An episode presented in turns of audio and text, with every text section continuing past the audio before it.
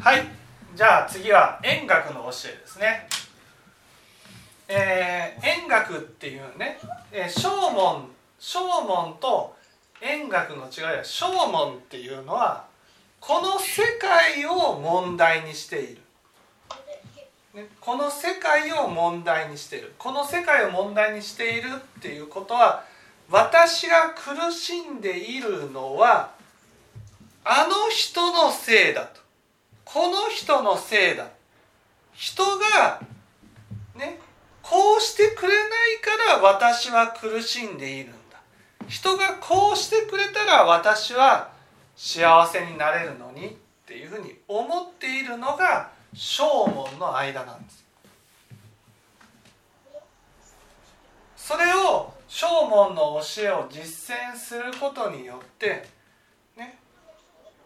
ああそうか。私が動いていけばいいんだ。ね。私がね。例えば靴が添えてなかったならば私が嫌だと思うから私のために靴を揃えていこうっていうふうになる。ね。こういうふうにやっていこうとした時に私の心がそうだねっていうふうにはならないってことなんです。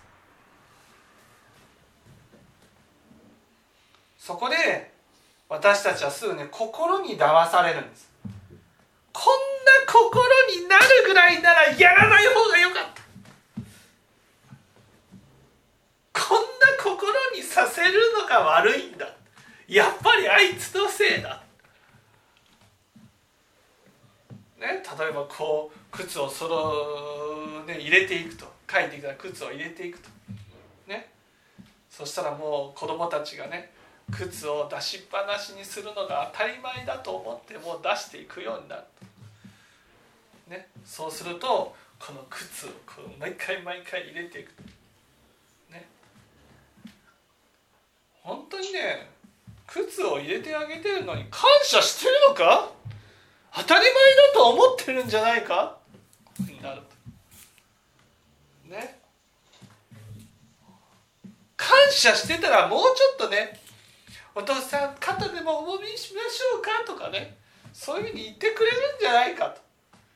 でもこんなに靴を揃えてるのに当たり前に流される。そうするとねもうこんな気持ちになるならやりたくない。っていうふうになるわけ。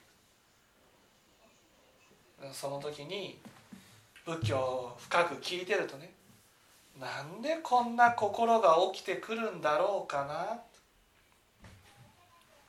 靴を揃えてあげることぐらいそんなに大変なことじゃないじゃないか。ね。ちょっとした運動だと思ったらいいじゃないか。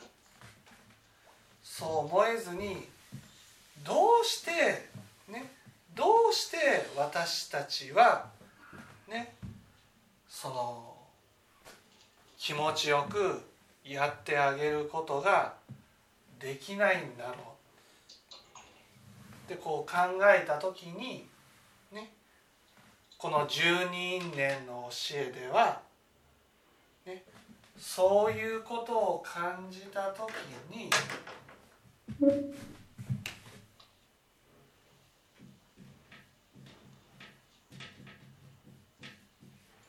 苦渋を感じてるってことなんです。苦渋苦しい嫌だ嫌だっていうふうに思う。感情が起きているっていうことなんです。ね。そしてねお父さんこうしてあげましょうか？ああしてあげましょうか？っていうふうに言うとね気持ちよい感情が起きる。楽寿を感じる。ああそうか。とね。私たちは苦寿を感じるようなことに対しては嫌だと感じ避けようとする。楽寿を感じるようなことに関しては執着しもっともっとっていうふうに思おうとする。こういうのが人間なんだってことなんですつまり大事にされると楽寿を感じる。バカにされると苦寿を感じるってことなんです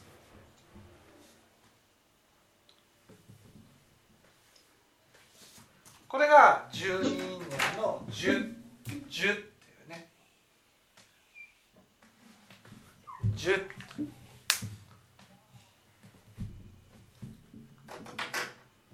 12人覚えてます？10 10ってありましたよね。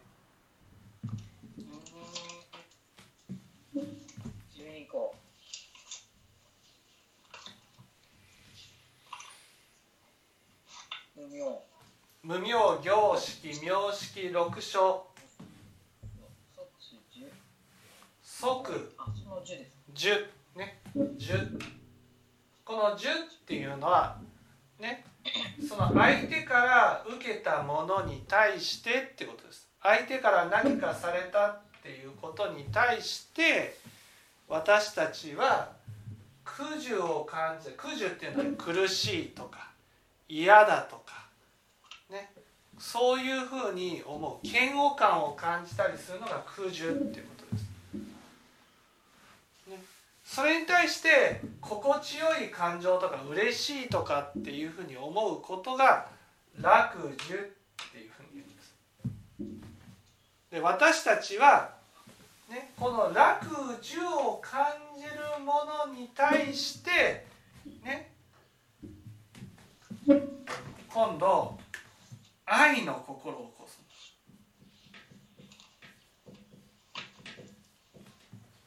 ね愛の心が起きる愛っていうのはね執着の心が起きる。ってことなんです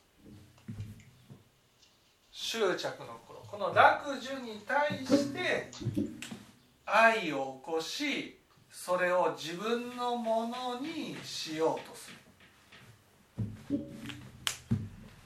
ね、こうするとね分かりやすく言えばね。ね。その好きな人ができたそうするとね好きな人がね相手で、ね、いろいろこう施しをしてくれるわけですよ最初は。ところが結婚するとねその旦那さんとか奥さんとかがねだんだん施しをしてくれなくなるんです。それどころかねね怒ってくるとかね。あんた本当にこんなこともできないのとかってくる。とそうすると楽寿をね家族で感じられなくなる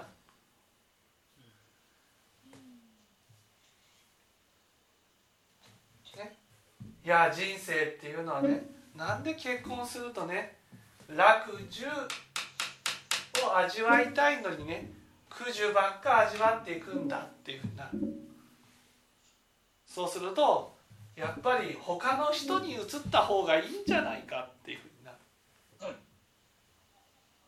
他の人に移れば楽寿を感じられるんじゃないか。結局私たちの人生っていうのは楽寿を感じてねね楽寿を感じてそれに執着しそれを自分のものにしていくっていうことがこれが私たちの人生なんだ。ところが自分のものにすると今度楽寿を感じられなくなる。そうすると今度はまた別のものが欲しくなる。別の人に向かっていくっていうふうになる楽寿を味わえるように味わえるように味わえるように生きていくのが私たちなんです。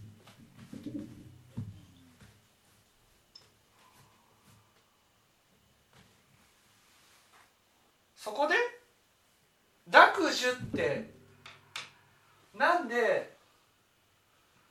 どうして楽寿を感じるんですか？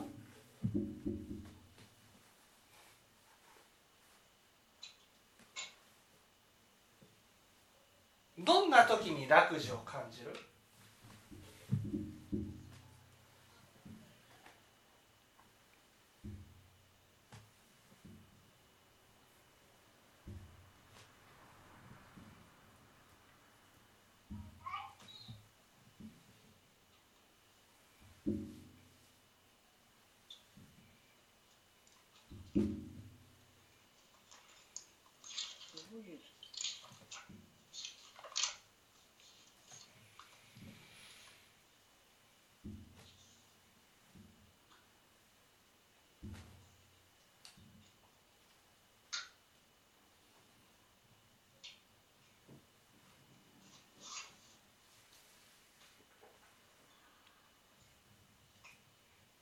毛利どういう時にどういうことを感じた時に楽寿を感じる？それこそね大事にされたとかじゃないですか？大事にされた時、うん、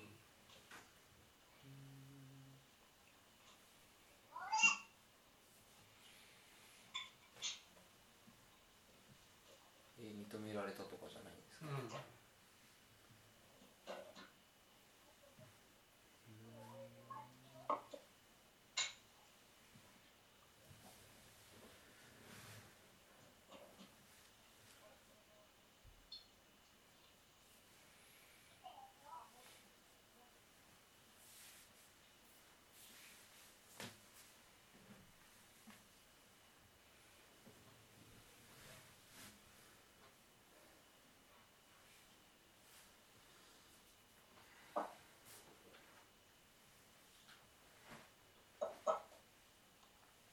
お母さん。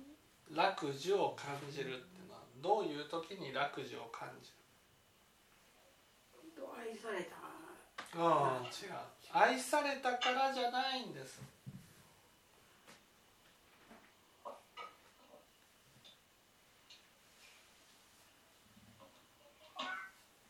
お父さん初めは名門だと思ったとかねああああこのね楽寿っていうのは理想の自分。プラスの我、ね、プラスの我を相手を通して感じた時に楽寿を感じるわけです。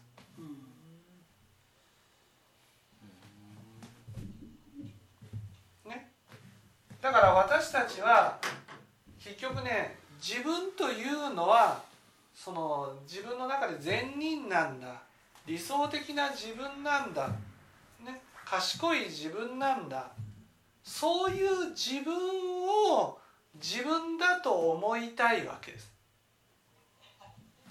ね、自分だと思いたい。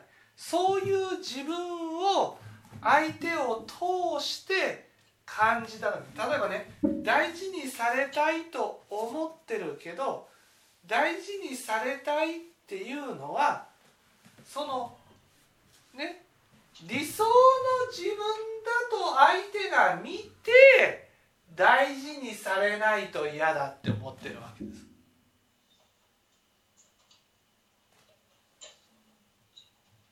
わかります？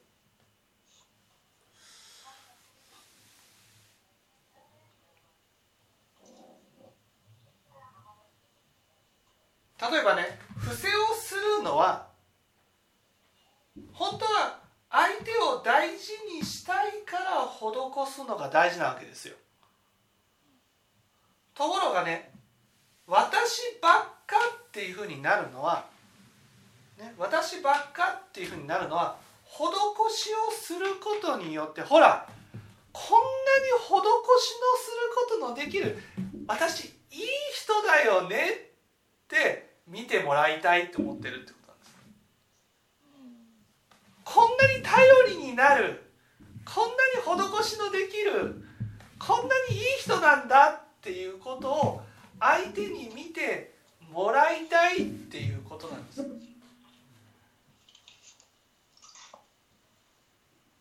相手に喜んでもらいたいって本当は不正をしないといけないはずなんです。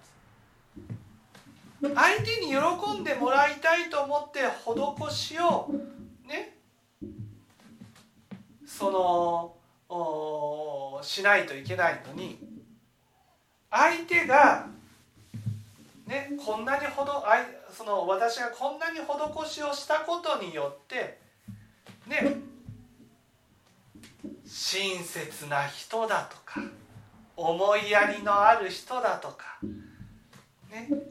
優しい人だとか思ってもらいたくてやっているってことになるんです。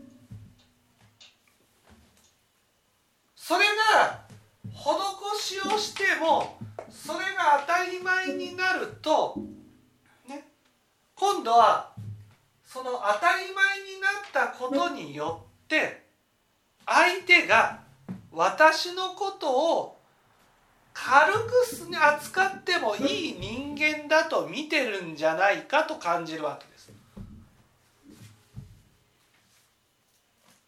ね。軽く扱ってもいい。ね。バカにしてもいい。見下してもいい。下に見られても下に見てもいい人間だというふうに、ね、見てるんじゃないかと私は施しをしたのに施しをしたことを当たり前だと感じてこの人はこういうふうにやっておけばいいんやってもらう人なんだと。軽く見られてもいいんだっていうふうにね。軽く見てもいいんだっていうふうに思ってるんじゃないか。そうするとそれを通して、ね、マイナスの「が」が見えるんです。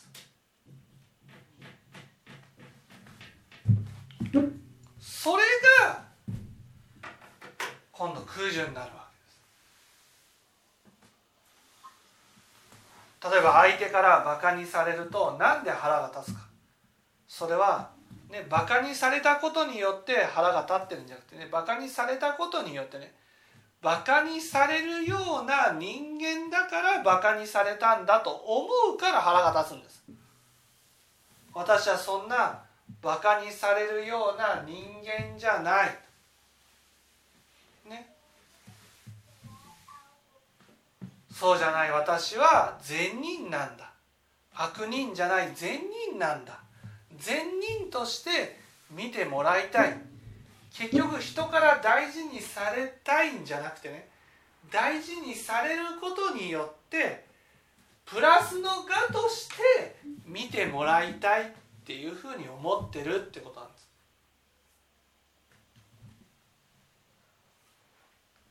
ああそうか。結局ね結局私は自分を感じたいんだっていうふうになってるんです。わかります？自分を感じたい。自分を感じたいんだ。自分を感じるために相手にねいろんなことをしてるんだ。それが自分は善人の方が自分だと思っていてね。悪人の方が自分だと思ってないんです。だから善人の方が自分だと思ってるからその善人の方だと感じるものに執着しそれを自分のものにしようとしてる。ね。だから例えば結婚する。ね。その優しい旦那さんと見られたい。気前のいい旦那さんだと見られたい。ね。本当に家族思いの旦那さんだと思い思われたい。そういう自分だと演じたいところがねそうやって施してもね子供が喜んでくれないとか当たり前に流されるとね親に向かってその態度は何だとかってなるわけです。なんでか。自分はそういうプラスの柄と思いたいから。そうやって一生懸命ね自分はプラスのがだと思ってねかき集めていくわけですよ。プラスのがの理由を、ね、家を建てたり施しをしてみたりプレゼントをしてみたり。なんとかねプラスのがだということを認めさせようとしてる、ね、だけどそうやってかき集めたものが老いや死によって失われていく。そうすると何が残る？ともこさん何が残ります？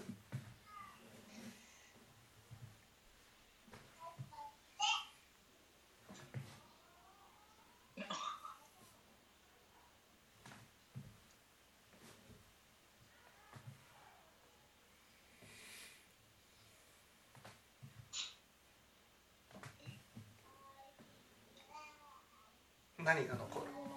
はい？何も残らない。何も残らないわけじゃない。お母さん何が残る？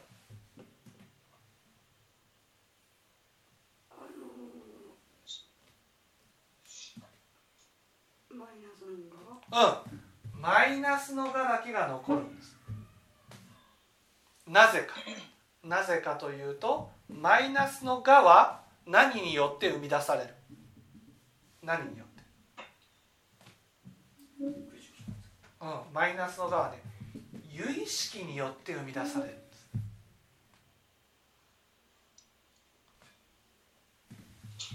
自分が責めるでしょ？そうすると責められる世界が出来上がる。そうするとマイナスの側責められるような世界の中にいるからだから責められるような人間だと思うってことなんです。ね、自分の有意識の世界がマイナスの我を生み出してるので死んでも有意識の世界が生みね残るので、ね、残るのでマイナスの我は消えないんです。でも私たちはそのマイナスの我を思いっきり否定してるのでマイナスの側が見えると苦しみを受けるんです。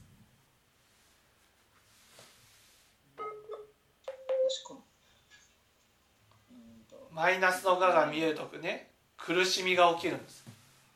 あだからね一生懸命人生かけてねプラスの我をかき集めてプラスの我をかき集めればかき集めるほどマイナスの我を否定する心が強くなるんです。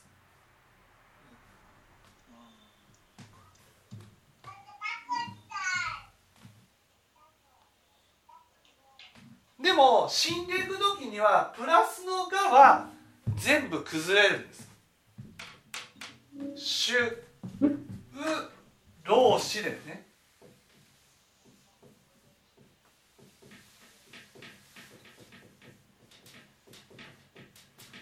崩れるんです。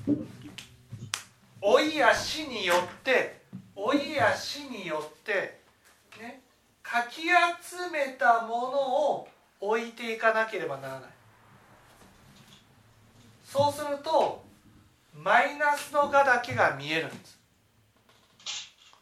ところがマイナスのがは自分だと思ってないわけです。これ自分じゃないって思いたい。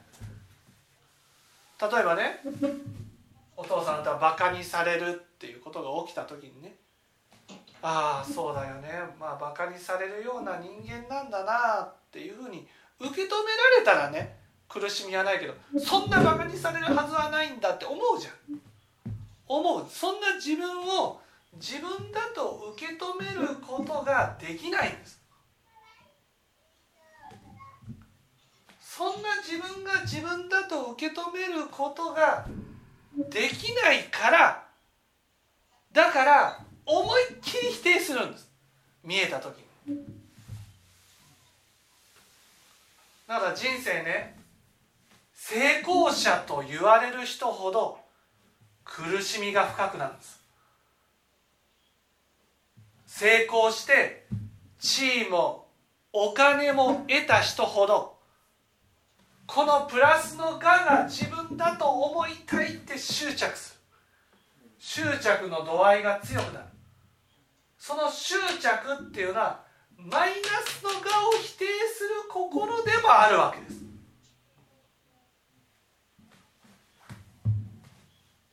だからね人生思い通りに生きられた人ほど五章苦しむことになるんです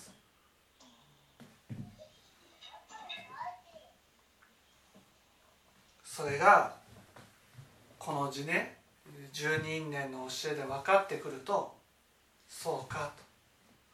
結局ね結局人生っていうのはいかに思い通りに生きるかじゃないんだってなるんです。いかに価値のある人間になるかじゃないんだってことなんです。いかにこのマイナスの我を否定せずに受け止められるようかが大事なんだっていうことが分かるんです。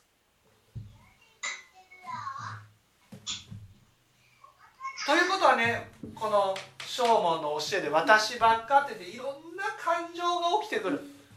その感情が起きてくることを一色単に私たちはマイナスの我だとしてねねこんな感情が見えるのはあいつが悪いんだと思うとするんですなんで？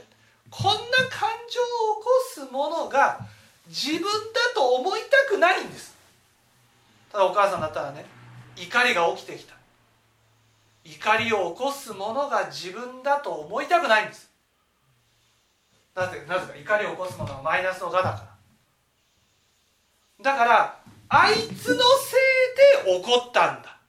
こいつのせいで怒ったんだ。この怒るという感情が見たくない。怒るという感情を受け止めたくない。だけどね。ああそうなんだ。と私は怒る人間なんだな。こういうふうに受け止めていかなければ本当の幸せにはなれない。あそうか。こうこうやって伏せをして自戒をして見えてくるいろんな感情こそねこれこそ自分なんですよ。この自分を否定してるから私たちは。この出てくるいろんな感情を否定してるからプラスの我を作り出してそこに執着するんです。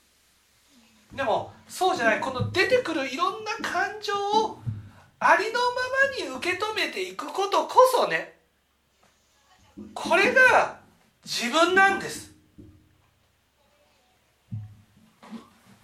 自分の中で見たくない感情が起きてきた。嫌な感情が起きてきた。その感情を正当化することなくねこれが自分だなと。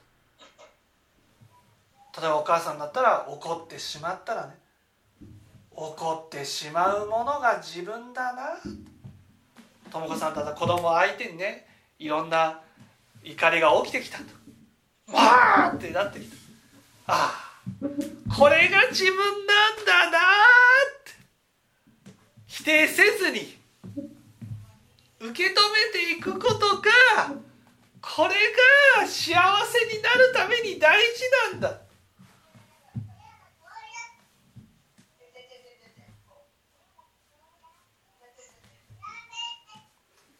自分なんだなっていうのは本当自分っていうこと？本当の自分です。本当の自分。そういうものが起きるものが自分なんだな。これが自分なんだな。っていうふうに受け止めていく。そうか私の人生はねこのマイナスの我をいかにね受け止めていけるか否定せずにこれが自分なんだっていうふうに受け止めていくいけるか。それが大事なんだ。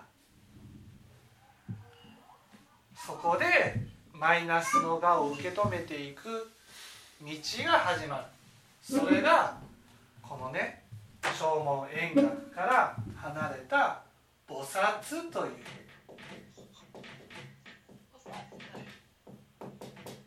もう菩薩って書いてあるけど本当の菩薩じゃなくて円覚よりの菩薩です。ね、本当の菩薩はあい手を幸せにしていこうっていう利他の世界ですけど。でもここの菩薩は正常仏教の菩薩です。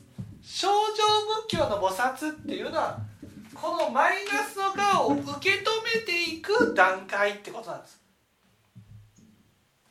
だから伏せ自戒にねまた心がけていくわけです。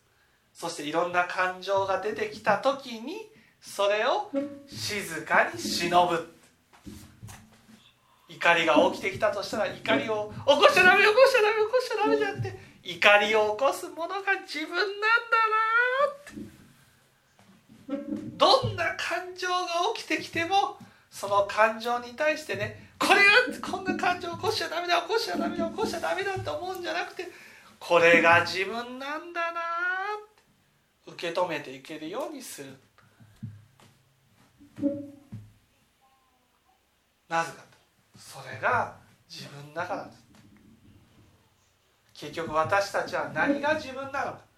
何が自分なのかって言ったらねこの段階ではね私の心から起きる業が自分なんです。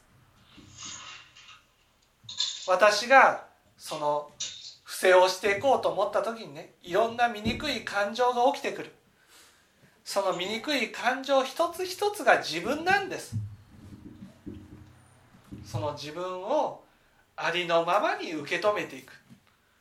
これが自分なんだな。私たちはこれを否定してねプラスの側にしがみついてねこれが自分なんだと証明しようと思って生きてるけどでもそれは最後死んでる時には全部崩れていってねそしてプラスの側に執着した分だけマイナスの側を否定して苦しむことになる。そうか。マイナスの我をどれだけ受け止めていくことができるかマイナスの我をどれだけ、ね、否定せずに仕方がないこれが自分なんだなと受け止めていけるようになるか。それが人生のね幸せになるための方法なんだ。だから人と向き合って施しをして自戒をしてそして相手がバカにしてきたらニンニクして怒ってしまったら怒った自分を仕方がないなって受け止めていく。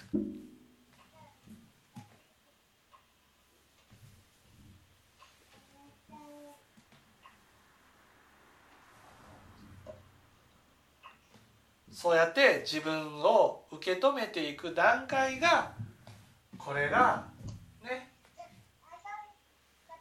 菩薩の段階。